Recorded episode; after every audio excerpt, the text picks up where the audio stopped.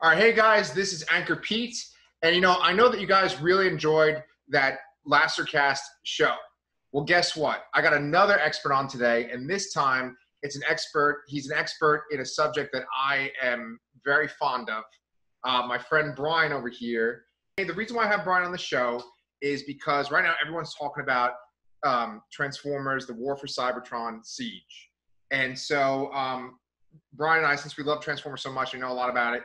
We want to analyze the first two episodes of the show.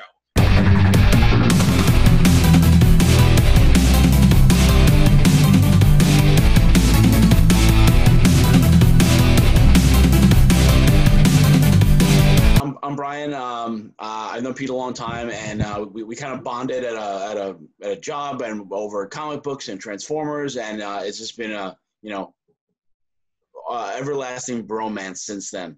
yes, hundred percent. You know, Brian has great taste in clothes too, and so um, he actually has this pretty awesome shirt on right now. If you want to. So uh, I have I have many Transformers shirts, and uh, this one's pretty cool. It's uh it's a Top Gun Seeker logo shirt. It's got a little Thundercracker on there.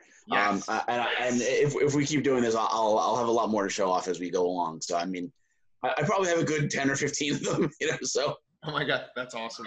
Yeah, and, and me, here's my love for Transformers. I have like a like Sears bought Transformers shirts, and uh, Brian's already seen this, but like it's got Optimus, but somehow Optimus looks like Soundwave, where he has like the visor for his eyes. I don't know what the hell is going on with that. We're just gonna dive right into it. We're gonna talk about the making of the show, who's in it. We're gonna give you a non-spoiler review first, and then we're gonna go into spoilers and just give you our two cents on the first two episodes. Okay. So, uh, Brian, I think actually I think it's really important to note is that we have not talked about the show at all yes, prior to this recording. yes, yes, hundred percent, yeah. So he might be like, I hated it. He might be like, this is the best thing ever. It might be a little awkward if we have like totally polarized points of view. It might be, but I think we'll we'll we'll weather the storm. But this version of Transformers, um, it was put together by a guy named F.J. DeSanto, right? And F.J. DeSanto has worked on previous versions of the Transformers. He's worked on um, The Prime Wars trilogy. That's right. That's right. He's worked on the Prime Wars trilogy. He um, wrote the story for the first episode and the second episode, and then he was teamed up with another writer for both episodes, a different writer each time. And so for the first time, it was a guy named George Krstic. Um, it's funny. There's a quote that I saw on the Transformers Wikipedia, and it said that uh, for George Krstic, he will forever live in infamy as one of the only people willing to take credit for Transformers Combiner Wars. Transformers Combiner Wars was uh, produced by Machinima, which which shut down uh, at some point, uh, either, either towards the end or right after this, they finished the Prime Wars trilogy. Um, it was kind of aimed at more adult fans. It was kind of uh, it was a little hyped, I suppose, because uh, like the toy line's going on at the time, um, but it, uh, it it came very much later on from the toy line. Like you know, Combiner Wars, the toy line was out in I think 2015, and I, I don't think the show came out. No, 2014. I don't think the show came out until like 2016 or so, which was Oh wow! already in the middle of the second toy line, and it's kind of bad. Um, I mean, it had some good points. I I, I kind of like the art style. Sort of It reminded me of Transformers Energon, which actually a lot of people hate. Hmm. Um, but I, I always, for some reason, I always had a soft spot for that one in the Unicron trilogy. The Mm. one strength I think that show had though was uh, voice actors. Like they actually they had Peter Cullen back, they had Judd Nelson back, uh, they had Greg they had Gregg Berger come back as Grimlock. Um, I'm sorry, Peter Cullen was off of his prime. Judd Nelson was Hot Rod in the movie. Uh, if anybody doesn't doesn't know that, and they had some like some like serious pedigree names in there too. They had Mark Hamill, uh, Okay. Ron Perlman, and um, Wil Wheaton. Oh, and uh, oh, he's the Green Power Ranger, uh, Jason David Frank. Oh, nice. Wow. Okay. Yeah, so it actually had like a really good voice cast, uh, considering how not great it was overall. Right. I know that you wanted to talk about the voice actors for this show, right? yeah. Um. So as I mentioned, uh, I, mean, there have been tons and tons and tons of variations on Transformers, uh, it's- but cartoons, movies, comic books. But I mean, uh, th- there's there's usually some kind of continuity with voice actors. Um, for the longest time, I mean, original we had Peter Cullen as Optimus Prime, And then in Beast Wars, we had uh, Gary Chalk as Optimus Primal, and he kind of carried on into the Unicron trilogy as, as yeah, that version of Optimus Prime. Mm. Uh, and then you know, there's been there's been a lot of different primes, and then kind of Peter Cullen came back into the picture a lot with uh, when the movies came out, the Bay movies came out. Um, but more recently, they kind of moved away from it. I don't know if he doesn't want to do the role anymore, or they don't want to pay him anymore. Who knows? But um, the only there's only actually four returning voice actors uh, from previous Transformers series, and some of them are, are uh, major characters and some not. So uh, we have Jason Mar- Marnocha, who was the Megatron in the uh, the Prime Wars trilogy previously, and Frank Todaro, who was Starscream uh, in, the, in the previous series. Besides that, we have uh, Jake Foushee, who is started being Optimus Prime in uh, the Cyberverse cartoon, which is kind of more Bumblebee centric. Right. It's actually kind of it's pretty good. I, I've watched that with my son a bit, um, and it, it's more it's more entertaining than I thought it would be. Mhm. And then uh, Keith Silverstein is Jetfire. As far as uh, Jason, uh, is it Marnocha? That's what you just said. Marnosha, yeah, Yeah, um, I feel like he is really trying to be like the G1 Megatron from the original cartoon, and then I feel like Jake Foushee, he I- like I almost thought he was Peter Cullen a couple of times. yeah. He's uh, he does a very good um, Peter Cullen impression, so, so to speak. Yeah, Yeah. Um, and, and actually, another guy does a really good Prime impression, so to speak, uh, is uh, Jon Bailey, who's the the uh, Honest Trailers voice. Yeah, yeah. He's actually a huge Transformers fan, and he does a great Prime. Like, being on Twitter right now, it's interesting because you're like everyone's talking about Transformers, and Yeah, a lot, a lot of people that are my friends on Twitter are big Transformers fans, and it, it's just interesting to see the reaction to the show. Some people are really into it, some people are really digging it, and some people are kind of hating on it. And it's interesting because one thing that seems to be a point of contention is the actual voice acting. Yeah. Um, and I, I'll point. I, I mentioned Gary Chalk earlier, and uh, th- there was a tweet I saw from Gary Chalk, who who was Optimus Primal, who's uh, he, he kind of poked fun at it and saying that like, why does everybody like pause after every word? Like, it's kind of weird. Yeah. And I mean, I, and I, I as I'm, I, I rewatched it again after reading, it, I'm like, damn, he is totally right. Yeah. But yeah, uh, the, the voice acting feels a, like a little average, subpar. Um, you have a few guys doing some kind of G1 impressions, which I think can be appropriate, Yeah. and a few are kind of like out of left field. Um, uh, I mean, s- some of them are like uh, Shockwave, for example, seems a little bit more mad scientisty than Yes. I'm used to. I'm so used to the very logic, emotionless Shockwave, and, and he just literally seems. I almost, I almost feel like I hear his voice and I feel a hunch coming out of his back or something like that, you know. right, Um, right. And then, uh, although they kind of try to mimic the the sound wave effect, uh, I, I thought that came out very poorly Yeah. uh, in, in the second episode. Yeah, I kind of barely remember Soundwave from those first two episodes. He, uh, he he he really only did like one thing. The, the major gripe that a lot of people had was besides the pausing after the people talk, was that everyone sounds like real serious and it's it's real like intense the way they're talking. And Yeah, I, I think it's all kind of it comes down to what type of Transformers story you're trying to tell. And you know, we've already kind of alluded to this before, but there's so many different incarnations of Transformers, right? And there, there's Yes. like little kid versions, like the rescue bots, and then there's the Cyberverse stuff where it's kind of more like what we grew up with as kids. There's the Generation One stuff. There's Beast Wars, and I feel like there's a different feel for each show, right? And and this one I feel is trying to be very serious and and grim. I kind of characterize it as kind of like a a PG or PG thirteen attempt at dark and gritty. Mm, You know, I mean, ultimately, this is a kid's toy line, and although it's this is definitely aimed trying to aim it more at the adult collector kind of thing, you can actually find it on the the kids profiles on Netflix too, which is um, interesting. yeah, But uh, yeah, I- I mean, you have to look at it through the fact that yes, these this is originally for kids, and it has to have. It, it can't be like you're not going to get like um, you know e- extreme violence and gore or anything like that, or like real real adult themes. This is like the closest they can get for mainstream media. Uh, to, to and you know this level of seriousness they're going for.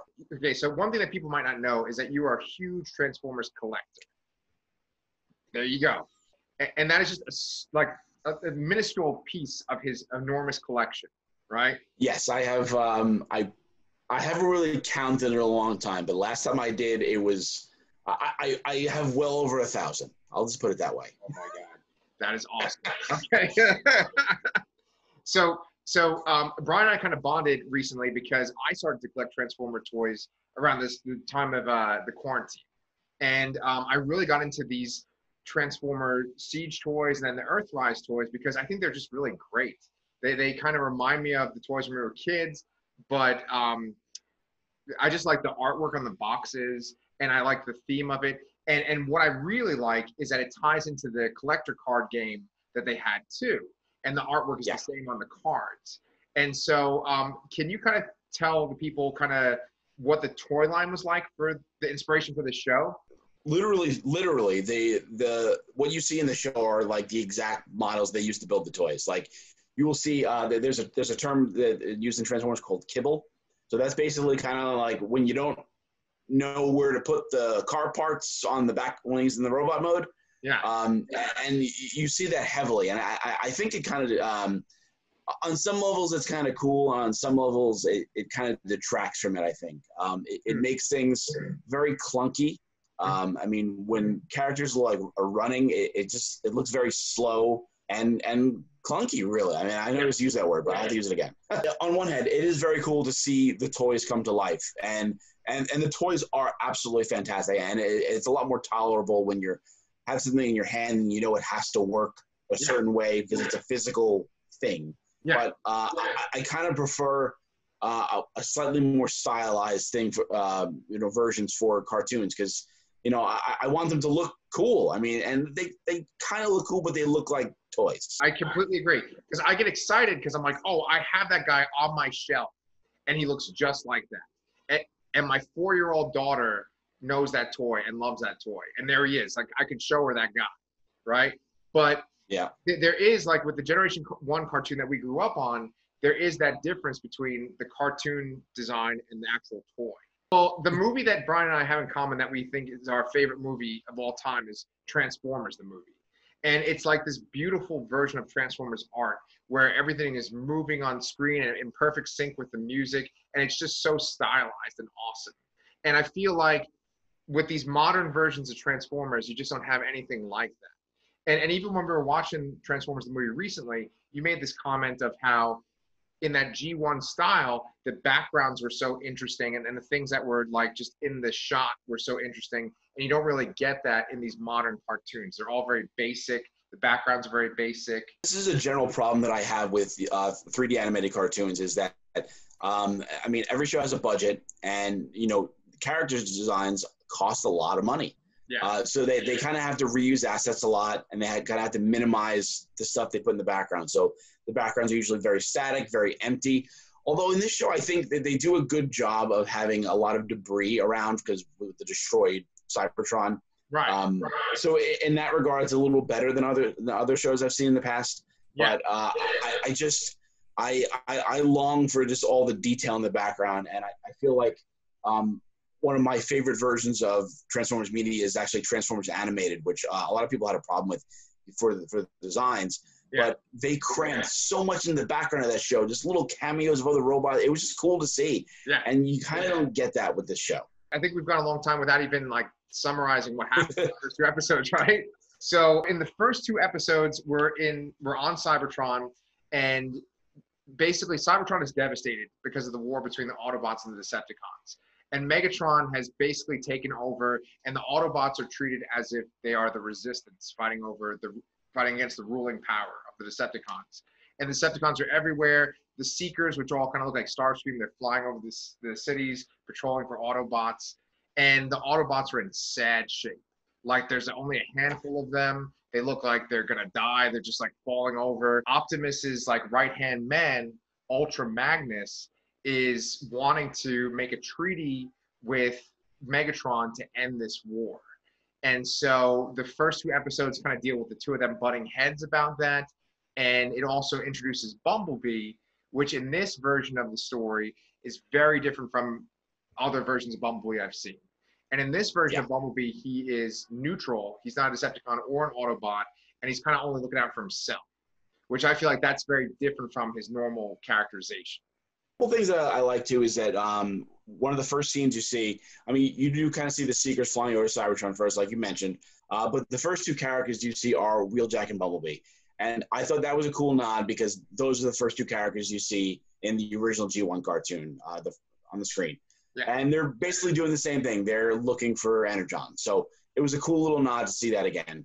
Um, some of the things I didn't like is I, I kind of mentioned right with, with uh, the pitfalls of uh, 3D animated shows is that, that they spend so much on the character models, which actually do look kind of nice and they are detailed, but they have to reuse them a lot. In some senses, it's cool because of, of lore reasons. Like, I'm totally cool with seeing Thundercracker and Skywarp and, you know, Nova Storm, Ion Storm, Acid Storm, those kind of things, the clones of Seekers, that, that makes sense to me. Yeah. But it's like all the Decepticons are either Seekers, uh, Barricade clones, which is really a, a Prowl, Prowl Blue Streak Smokescreen clone, right. and right. Reflector. So it's like you see the sea of, of, of Megatron's followers, and it's like three body types, and it's just weird. And I kind of had the same view too, which is just like you just see the same character models over and over again, and it just kind of feels like it's cheap. Whereas they did that in the Generation One cartoon as well, but just you know it wasn't as obvious. Yeah, it, didn't bother me. I mean, maybe it's because I was a kid and I didn't know better. I'm just like, oh, there's a black and purple one. That's so much cooler. Like, obviously, right. I'm talking about Skywarp.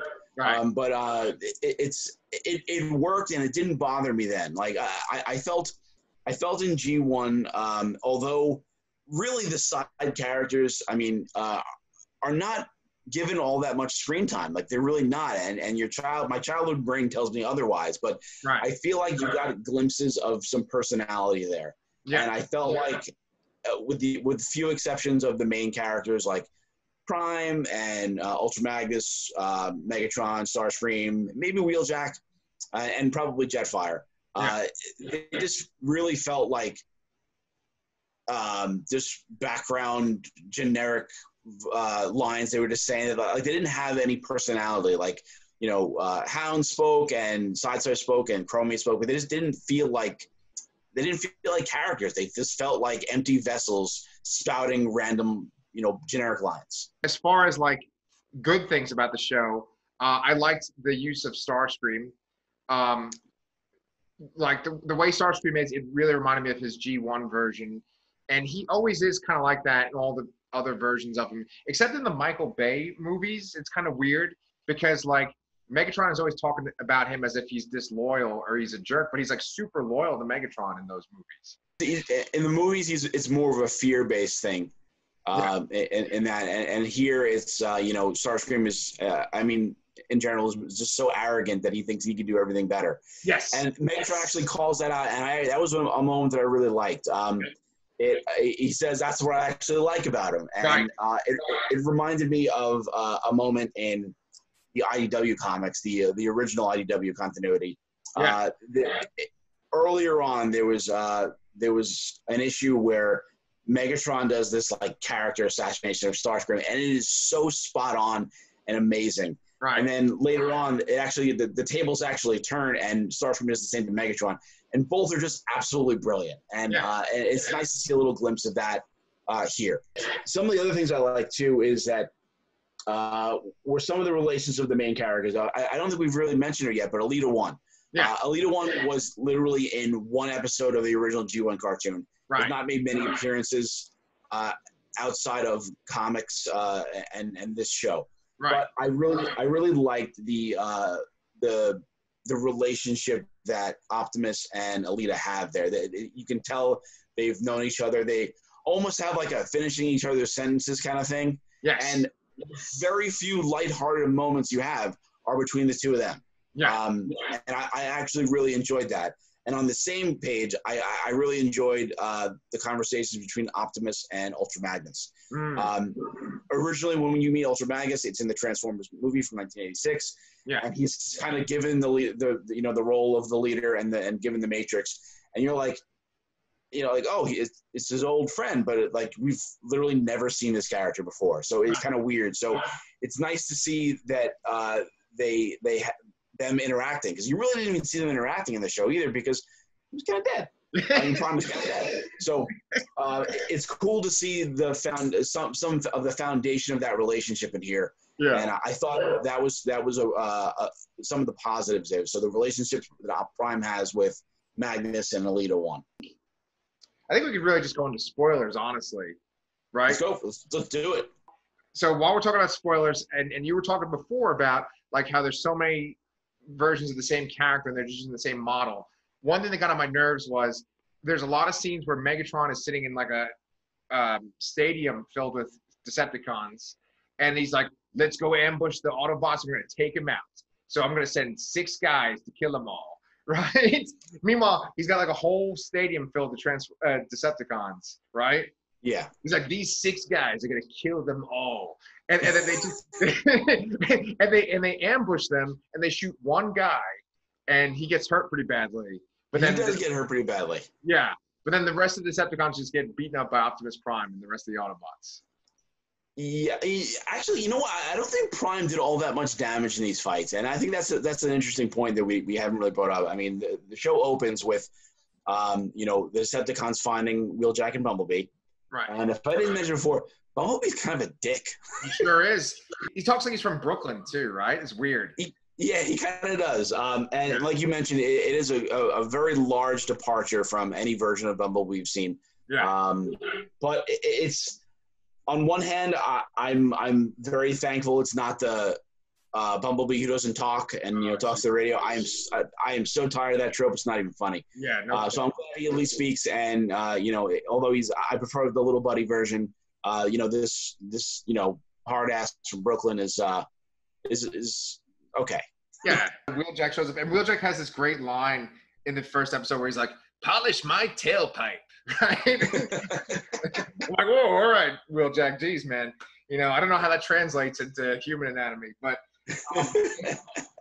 but but Wheeljack, it's funny too because Wheeljack always had a, a accent in the show too, and and in this one it really stands out too. And, and they both kind of sound like they're from New York, you know, like oh these Decepticons they're over here, they're messing us up, you know. Wheeljack is definitely uh, an impression of the G1 version of Wheeljack, which I'm I'm cool with. Uh, I I think it was it was well done and one of the better voice acting performances in the show. I think Right. so. Uh, I, I was I was happy with that. There's this whole battle going on where you know Megatron and Prime fight, which is seems kind of early to early to happen in the in the series. You know, I mean, I know it's only six episodes, but it's like one of the first things you see is Prime versus Megatron. Yeah. And Megatron kind of wipes the floor with Prime, and I'm okay with that. I mentioned before Transformers animated, and one of the things I my favorite things about that show is that Decepticons were bigger and larger, and they were just more menacing. Like they they said that you know it would take a, a number of Autobots to take down just one Decepticon, and I, I've always liked that um, that that that uh, I can't even think of the word, but I, I like when they do Dynamic? that on, on the show. Dynamic, yes, there you go. So, uh, but but it's still it's a little frustrating to see just just Prime getting beat up so easily uh, and early on. Yeah, that whole setup, that ambush that we were just talking about before, the reason why that comes into play, and this is this is a, a plot point in the first two episodes, is that Ultra Magnus goes over to the Decepticons and offers. To, he's basically saying he wants the treaty to happen, right? Correct. And so, um, what Ultra Magnus does is he overhears the Decepticons' plans, and Shockwave has discovered the possible location of the Allspark. I have a lot to say about the Allspark here. Right. Um, for, for, those who don't know, the Allspark is uh, Transformers MacGuffin. Um, it, in previous in previous series, it has had many different roles and functions, and sometimes it's also the same thing as the Matrix. Sometimes it's a different, its own different thing. Right. But uh, it's just some all powerful artifact. And I felt uh, I felt this like plot point kind of came out of nowhere. Yep. And it's like, oh yeah, we think it might be there, and you know, they say it, and uh, an Ultra Magnus overhears that right after you're, you know, goes to the Decepticon base to talk to Megatron, Yeah. and uh, and then and then like Prime is just like, oh well, we got to get it, and it's just you know with, with this ambush, uh, literally all these background characters are like Prime, like what the hell are you thinking? Like this is clearly a trap yeah. like yeah. five people just tell them why are we doing this how do you know and and it is a trap they actually it's actually an icon which is one of the more famous uh, cybertronian cities and it's like it's just in a wall. It's like, oh yeah, we think it's in a wall in Iacon, like the, the place where the you know the Autobots' main base would have been. It's like, oh, it's just, it's right there. This ancient artifact that some people are calling a myth is just sitting in Yeah. a wall Yeah. in a famous city. Right. Is there anything in this that you feel like you haven't seen in other Transformers media? Um, some, what I mentioned earlier, actually, just just the, the, those little interactions with Prime and then uh, with either Elita or Ultra Magnus. There's something that uh, there, there was just kind of presented to you that they existed, and you're supposed to accept it, but you actually see a little bit of it in action uh, in this. I, I really appreciated that. Yeah. Yeah. And I would say that um, Bumblebee, like being reluctant to join the Autobots and looking out for himself, that that at least is original for that Yeah. character. But I wouldn't necessarily say it's like a good improvement, you know? Like good- Yeah, it's it's like a parallel, I, guess. You know, um, it's not great, it's not bad. Because I, I enjoyed watching this, even though I had some gripes. I enjoyed it overall. Yeah, no, I, I've been watching it with my son, and you know we're, we're both enjoying it. And uh, I mean, it's it's it's not gonna uh, change my rankings of Transformers media too much, but I mean, it, it's a it's an enjoyable show. Yeah. Uh, I, I've actually I've given up on a lot of the shows in the past. Like I I, I haven't finished them, and I um I feel like I, I probably will finish these at least. Yeah. Yeah, and it's, it's real easy because it's only six episodes. It's real easy to get through. I think before we close on this, we should talk about things that we would like to see in this show and, and the, rem- the remaining episodes. Hell yeah, hell yeah. So I feel like there's just kind of what I expect to happen, and I'm not expecting more. But um, I do expect Jetfire to become an Autobot. I'm expecting Bumblebee to become an Autobot. Um, I think that something will come into play with the space bridge that Bumblebee discovered. Um, Yep. I feel like because of because we have the toys and we've seen so much, uh, it, they really give a lot away uh, on what characters we're going to see uh, in the show and what things are going to happen. Most likely, we'll see um, probably see Ratchet and Ironhide and Prowl because they all had toys in the line. awesome. Um, uh, I'm, I'm hoping we get some Springer in there because he had a toy as well. oh, cool. We- we've seen we've seen a lot we've seen a lot of so far uh, the, of what they've they've released. Okay, I didn't know who was in that first line. So that's cool. that Springer's in there because I know you love Springer too. Oh, here we go. I do. He's busting him out. I'm jealous. Is- like Trypticon in that set or anything like that? Like, is there a big guy that's in that set? Crypticon. Okay, so uh, in, in this toy line, the, uh, the the larger characters were actually Jetfire, which was uh, a new a new price point called the Commander class, Mhm. and that that toy is huge. It's really big. Okay. Uh, and then then the the largest figure they released uh, in this line was uh, Omega Supreme. So I imagine we'll see him down the line as well. Oh yeah, you know, I think I might have saw in like IMDb it said Omega Supreme's voice for somebody. Oh, I, I haven't even seen that yet. So yeah, but I mean, again, not really a spoiler because I'm I'm sure that we will see literally every figure that they released in this uh, in the show at some point. I, I'm I'm really glad that you talked about this with me. Um, I would totally be down for talking about the next two episodes in a week if you are. Yeah, I'm, I'm down. I'm ready. Sweet man, sweet. So uh, yeah, I guess we'll call this episode to a close. I appreciate everyone watching. Well, if you guys like me and Brian nerding out about Transformers, then why don't you check out an episode? We'll have another one probably a week from the release of this episode. All right, guys. So thanks so much. Please stay safe.